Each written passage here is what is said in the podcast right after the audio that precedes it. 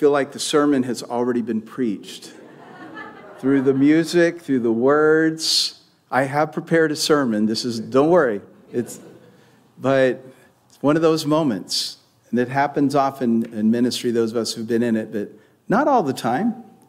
But it happened today. So, reflect on all that you have sung, reflect on all that you have heard now as you hear these words. We're going to keep progressing through our series on Isaiah, Holding Out Hope.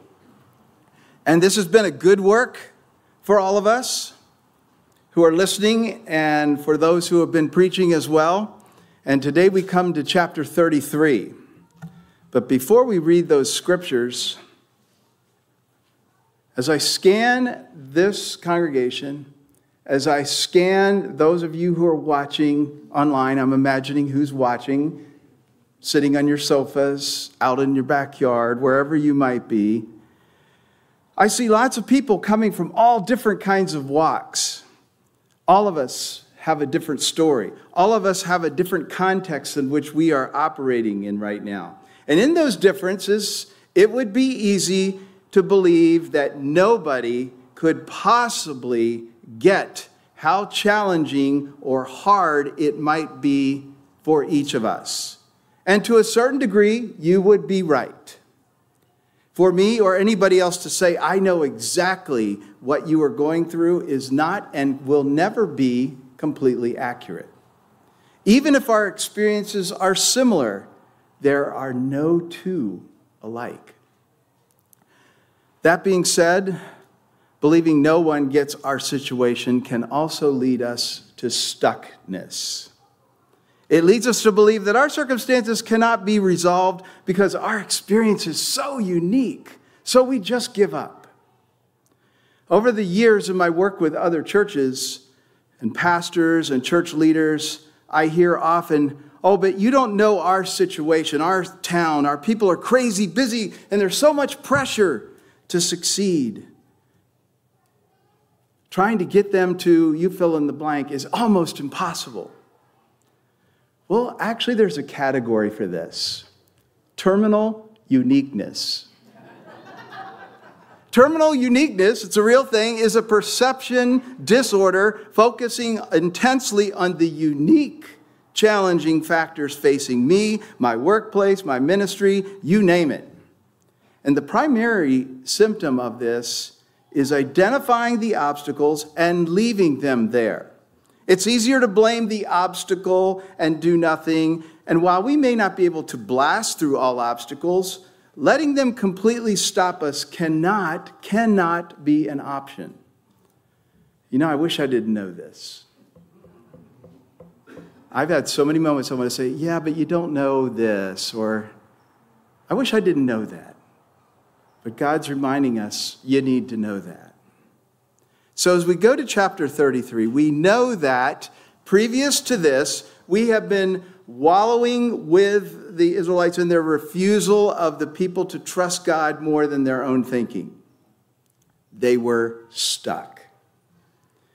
In this chapter, it seems the prophet, speaking for our great God, is offering some words of confidence to Jerusalem in this time of the Assyrian threat. He is showing them the obstacles, he is inviting their response in the form of worship and acknowledgement of God, and offering them the gift of a solid checklist to move them toward living on the heights. He's showing them there's a better way in living for God. There's an answer to their problem if they would but listen and obey. So this morning we're to grapple with the words of Isaiah 33, 1 to 16, one portion at a time, and I will offer some reflections on each part. But the one thing I want me to know, I want you to know, is that you are not stuck. Isaiah 33, 1. And you can open your Bibles if you want, or you can watch on the screen. Woe to the destroyer, who yourself have not been destroyed, you treacherous one, with whom no one has dealt treacherously. When you have ceased to destroy, you will be destroyed, and when you have stopped dealing treacherously, you will be dealt with treacherously. Well, that's a good start, huh? The first obstacle that we hit is that we feel like so often we live in a destroyer culture. And this chapter begins with that lament of the people speaking directly to their plight and the attack of the Assyrians. And in Hebrew, the word destroyer also means betrayer. If we allow the culture to guide us, we too will be betrayed. Count on it. We will live in fear.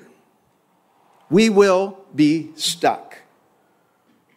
And while the present times are hard, it is the Assyrians who are going to now be taking the next turn. And God promises it's coming to you now. The people of Israel are no longer depending on other nations to help them, thankfully. They finally realize that they have nowhere to turn but God. So, what is our response to this obstacle? To acknowledge the God who is our salvation. He's our rescuer. I told you the sermon's been preached. Verse 2 O Lord, be gracious to us. We wait for you. Be our arm every morning, our salvation in the time of trouble. This is a plea for God's intervention. First, they call God to be gracious, to, to treat them kindly. Second, they declare they are waiting for God. They are putting their hope in God. What a dramatic reversal of attitude from what was going on in chapters 29 and 30, if you recall that. And in third, they ask God to be their arm.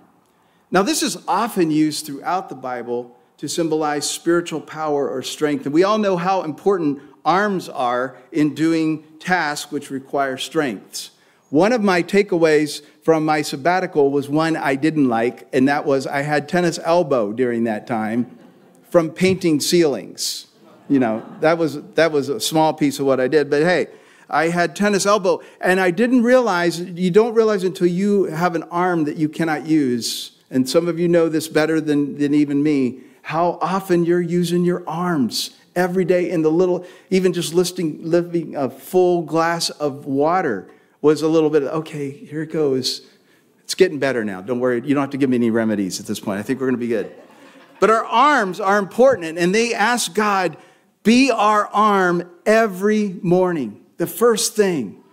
And then, fourth, they ask God to be their salvation in the time of trouble, to be their rescuer, to be their deliverance in the midst of this calamity. Verses 3 to 6. At the sound of tumult, peoples fled. Before your majesty, nations scattered. Spoil was gathered as scattered, uh, gathered as the caterpillar gathers. As locusts leap, they leaped upon it. The Lord is exalted. He dwells on high. He filled Zion with justice and righteousness. This section, oh, there's more. He will be the stability of your times, abundance of salvation, wisdom and knowledge, the fear of the Lord is Zion's treasure. I thought about this section declares loud and clear that we trust in God and God will respond. And it starts by saying God spoke in the thunder. And you know, God convicted me for years. I, oh, everybody always says God, when it's thundering, God's talking. Well, Isaiah just said that. So I stand corrected. God is speaking. The Lord is exalted. He is supremely esteemed praised. He dwells on high. And now for the gifts. How does he respond? He filled Zion. That's the hill upon which the city of David, Jerusalem, was built. And you see that in some of the pictures. The high place of worship. He filled Zion with justice, he filled Zion with righteousness. And here's a fun fact generally speaking, the Hebrew definition for justice is righteousness. And the Hebrew definition for righteousness is justice. Now, there is a little bit of a difference because justice is usually associated with judgments or decisions that set things right, while righteousness describes our personal involvement in dealing with injustices and responding to the needs on the margins. So that's how he responds. And who will he be? The stability of our times. In Hebrew, he's the firmness of our times. When I was studying that this week, I just stopped there. The stability of our times. What, how great of a gift is that? I don't need to tell you, our lives as humans are unstable. Nothing can be guaranteed tomorrow or even today or even in the next few seconds. And who of us have felt very unsettled, especially in these last years? But here's what I do know God can be our stability. And in this time of sabbatical that I just had, where I was able to break away from the function of ministry and be a child of God and rest in that, I realize more and more and more that the only thing that we can truly count on in all of eternity is our God who loves us. The other things are always going to be unstable. That's why we spend time in the Bible, listening to God, speaking to God, being on the road with other followers, sitting in creation where we can find some measure of peace, even in the most chaotic of times. It keeps us grounded. And then it said, God will also be the abundance of salvation, delivering us, rescuing us, the abundance of wisdom, the ability to use rightly the knowledge that we've been given, the abundance of knowledge, learning God's ways, allowing our mind to take in what God so wants to give us. I discovered this past week that Isaiah likes the word abundance. Danielle read it several times in her passage last week. Abundance of wisdom, knowledge, salvation. And the fear of the Lord, reverent obedience, deep respect is our treasure. Now, we could just stop right here and have a, momentary celebration, a party, do a happy dance. Like, thank you, God, for the abundance. Thank you for the stability. But let's move on to seven to nine. Listen, the people of Ariel cry out in the streets. The envoys of peace weep bitterly. The highways are deserted. Travelers have quit the road. The treaty is broken. Its oaths are despised. The people are disregarded. The land mourns and languishes. Lebanon is confounded and withers away. Sharon is like a desert, and Bashan and Carmel, Carmel shake off their leaves. We come to the second obstacle, the wilderness of life. Have you felt like so far in this passage we've been on a roller coaster? It gets good, and then all of a sudden back to the lament, and then good, and then back to the lament, and good. Well, we look at a wilderness here. One commentator says this is the congregation pathetically bewailing their situation. The highways are too dangerous for travel. Jerusalem continues to lament. There's drought, even in the most fertile areas. Leaves are falling off the trees. While we think of this image, we know that our life is also a wilderness. There are times of discouragement. There are, there's a lack of passion. There are those flat moments where our faith just feels same old, same old. We get stuck here. But of course, there's hope because Isaiah knows the hope of the Lord and he reminds us often. And the Lord heard the lament of the people, and God responds. I'm going to have you read this with me. And when we get to the word now, I want the word now to be sung, said loudly. You don't have to sing it, just say, say it with me, okay? Let's read Isaiah 33:10. Ready? Now I will arise, says the Lord. Now I will lift up myself up. Now I will be exalted. Blessed be the name of the Lord, because that is our response to the wilderness life is to worship the God of now. There are three nows. Welcome back, stability. After that drought and deserted highways, welcome back. God disrupts our wilderness. He breaks us out of our stuckness. He rises up and he says, Now I will arise. Now I will lift myself up. Now I will be exalted. I will be praised. 11 to 14. You conceive chaff. Here we go. Roller coaster. You bring forth stubble. Wind like a fire will consume you, and the peoples will be as if burned to lime, like thorns cut cut down, that are burned in the fire. Hear you who are far away, what I have done. And you who are near, acknowledge my might. The sinners in Zion are afraid. Trembling has seized the godless. Who among us can live with the devouring fire? Who among us can live with everlasting flames?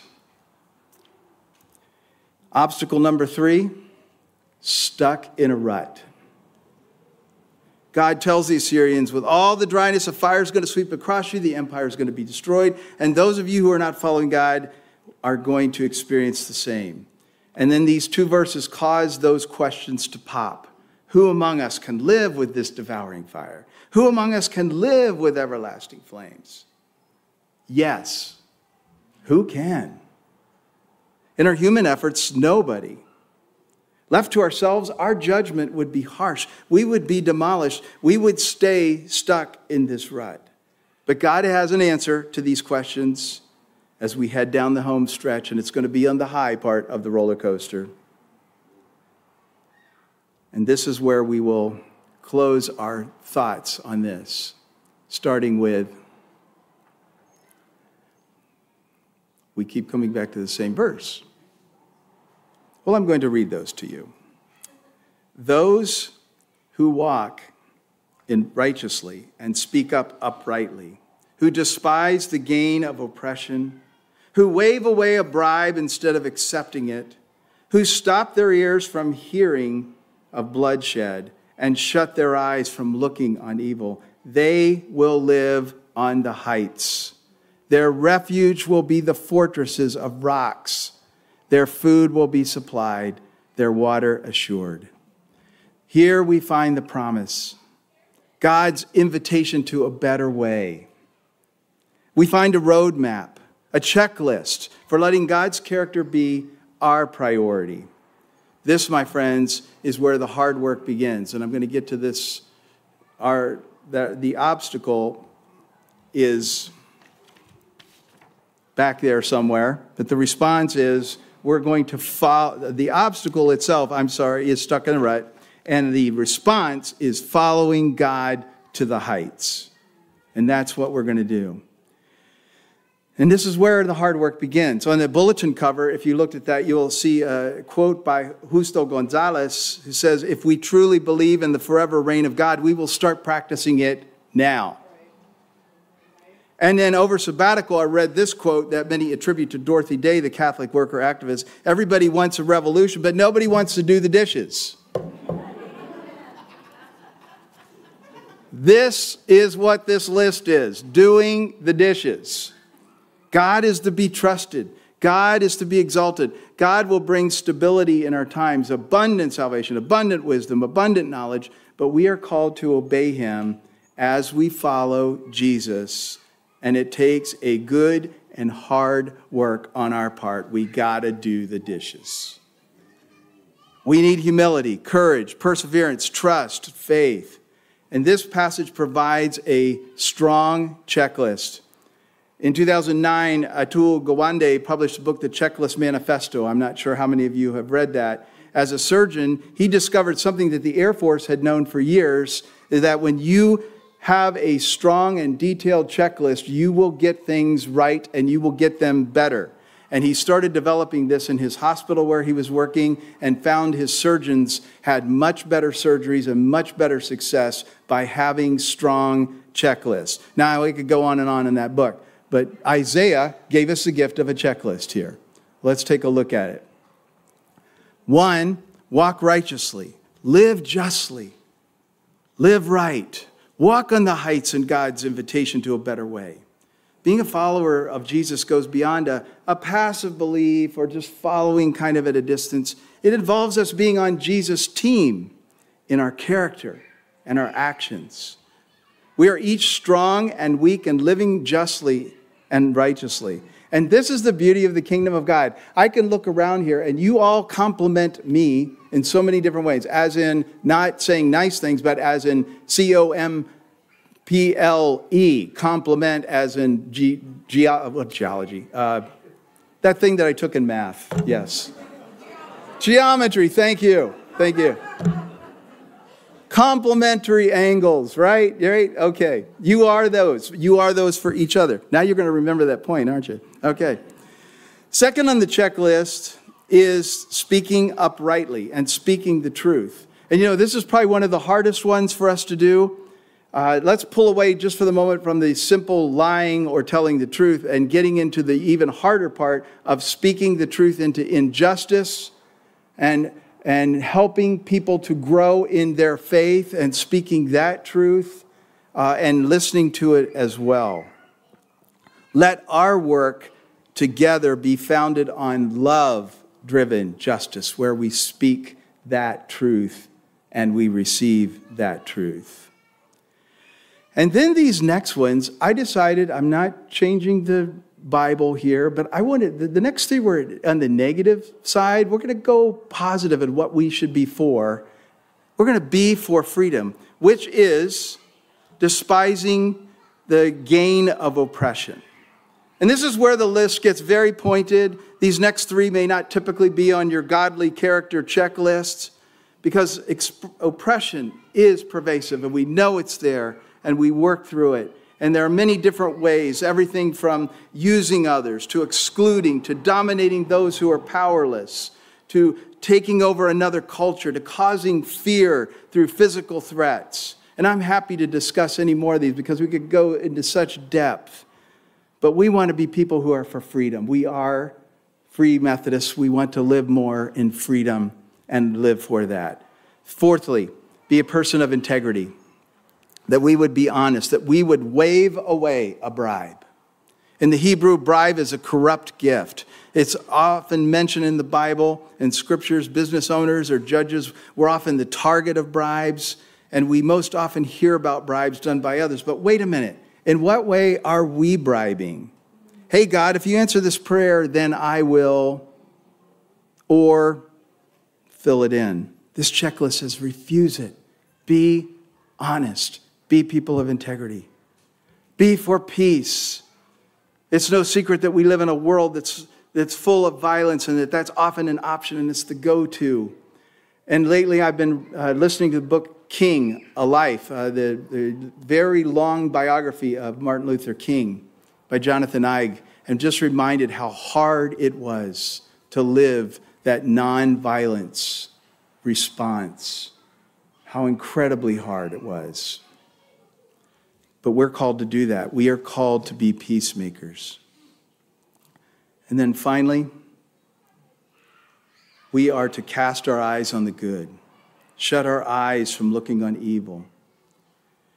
Psalm 101.3 says, I will refuse to look at anything vile and vulgar. Matthew 6:22 says the eye is the lamp of the body so if your eye is healthy your whole body will be full of light but if your eye is unhealthy your whole body will be full of darkness. The Bible is full of references about our eyes. And so here is our checklist.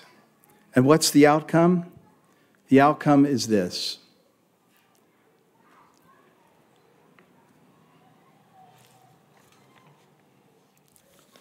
that we will live on the heights with God. You know, and the heights are good, where good things happen. From the heights, we can rise above and get the beautiful view or the bigger view. From the heights, we can see what's coming. From the heights, we will rise above the noise and chaos to the quiet. In biblical times, the high place was in Hebrew the place of worship. God's inviting us, calling us to live on the heights. He has for us a place where our refuge will be the fortress of rocks, our food supplied, our water assured. Where are you stuck? What obstacles are stopping you right now in your own life, your own journey with Jesus? Is culture overwhelming you? Are you in the wilderness, feeling flat, passionless, want more for your faith? Are you in a rut? You know, we're in the presence of a great God this morning, and He wants to extend His goodness and His grace. that washes over us. We're invited to live on the heights. And you know, we're starting to move into a time of year where a lot of new opportunities to grow are going to come into place new small groups, new ministries, new opportunities. I know those of us who work all year long, this is just another season, but how about if the fall becomes a new year for us living on the heights as a church, as individuals? You don't have to stay where you are. God's grace and strength is sufficient. As always, this altar is open if you'd like to pray with somebody. But let's let God speak to us. Move us. Take one of these points that would move us out of that stuckness and take on the goodness and the grace of God. Amen. Thank you for listening. If you would like to learn more about the Free Methodist Church of Santa Barbara, you can visit us online at fmcsb.org. We pray this message has been a blessing to you.